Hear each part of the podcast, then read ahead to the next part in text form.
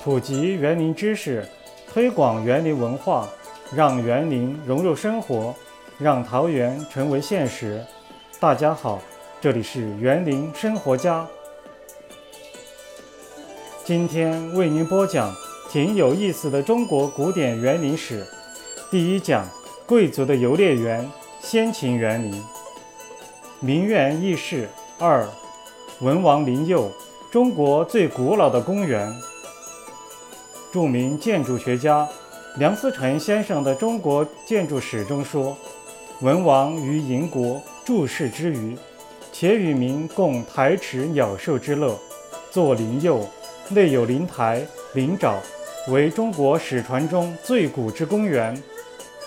周文王，名叫姬昌，公元前一一五二年至公元前一零五六年，周朝奠基者，是中国历史上的一代明君。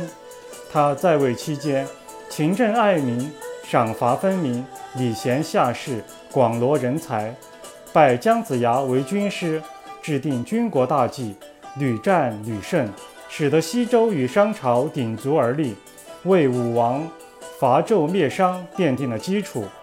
他演绎出《周易》，创立了《周礼》，得到后世儒家的尊崇。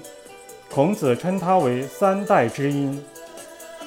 西周初期，周文王在京城附近因地制宜，新建了具有山岳、水体和动植物等不同景观的园囿。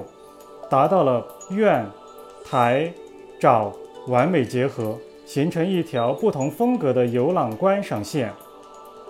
在等级森严的奴隶社会里，由于职位不同，囿也相应的分为大小不同的等级。天子百里，诸侯四十里，而文王之囿七十里，既不超标，也不等同，而偏偏低于规定。这种在享受方面。宁低不高的选择，恰好体现了文王爱护百姓、推行王道的德政思想。文王的右为什么叫做灵右呢？后人有两种解释。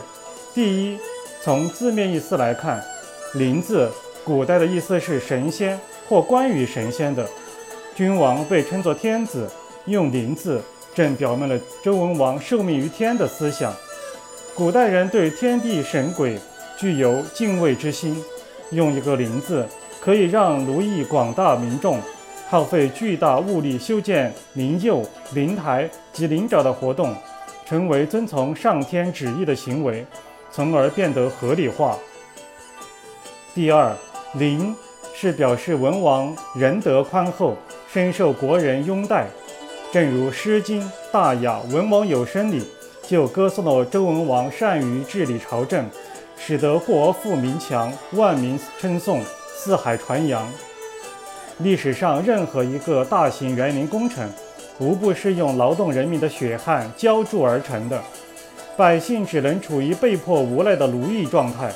而文王修筑灵台，却呈现出另外一番景象。《诗经·大雅·灵台》里说：“修建灵台本来并不着急，百姓自觉自愿来帮忙。”因为是老百姓出于自愿，热情高，干劲大，灵台很快就建成了。为什么老百姓乐意服役去修筑灵台呢？据说这是因为秦文王亲民爱民，恩泽不光惠及活着的人，就连死者的尸骨他都加以尊敬，所以百姓能够全心全意、全力以赴为他做事，毫无怨言。由此可见。灵佑是承天命、遵神意，由百姓自觉自愿修建了一座林木茂密、水源丰茂、杂草丛生、禽兽众多的王家动物园兼植物园。《诗经·大雅·灵台》里描写道：周文王在灵佑里心情十分舒畅，因为他看到体肥毛亮毛亮的母鹿安静地卧在草地上。雪白的天鹅在空中飞翔，林沼中满池的鱼儿欢快地跳跃。天子在这里狩猎游乐，欣赏大自然的景物，尽情享受鸟兽鱼虫带来的愉悦。据记载，当时林囿里已经有了不同等级的管理人员和饲养人员，并且有了园艺工匠，对园艺的管理也有了一定的制度。这说明灵佑就像今天的动物饲养场、动物园和狩猎场的混合体，兼有为君王贵族提供肉食、观赏游乐、打猎三种功能。同时，史书中还记载了灵灵佑里准许百姓砍柴、打猎，是君主与百姓共同享用的。作为奴隶社会的最高奴隶主，能够兴建苑囿与民同乐。的确难能可贵，因此可以说，周文王的灵佑是中国最古老的公园。想了解更多更有趣的园林知识与故事，敬请关注“园林生活家”微信公众号和喜马拉雅“园林生活家”直播室。本期节目到此结束，听众朋友们，再见。